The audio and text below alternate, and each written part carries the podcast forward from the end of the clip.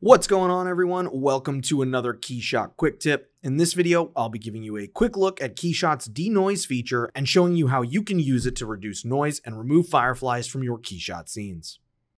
Depending on the lighting intensity and materials you've applied to your KeyShot scenes, you can sometimes run into problems where your final renders appear far noisier than you'd like, or you have unwanted fireflies that you can't seem to get rid of.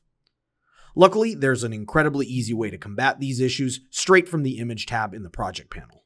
Just under the adjustments accordion, you'll find the denoise accordion and denoise checkbox. With that accordion open, you'll notice that the denoise accordion is made up of two parameter sliders which initially appear grayed out.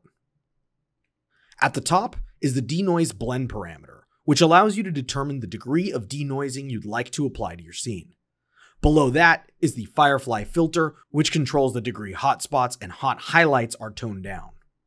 To use either of these effects, you'll first need to select the checkbox at the top of the accordion to toggle the parameters on. Once toggled, you should immediately notice that the real-time view becomes significantly more blurry due to the fact that the denoise blend parameter is set to its maximum value of 1. Ideally, you should adjust this parameter to the lowest value that produces desirable results in order to reduce the amount of lost detail in your scene.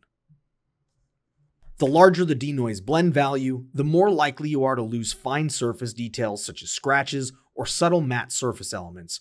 However, most surface details will come back provided the scene has enough time to res up or enough samples selected when rendered out. The second parameter in the denoise accordion is the firefly filter.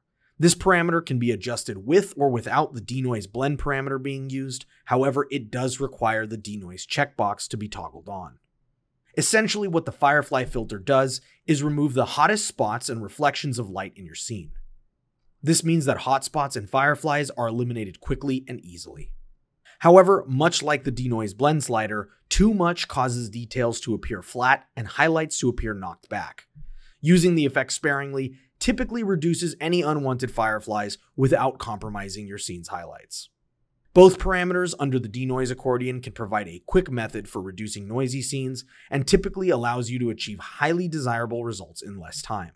But as I mentioned, these effects are very powerful and using just a little can go a very long way.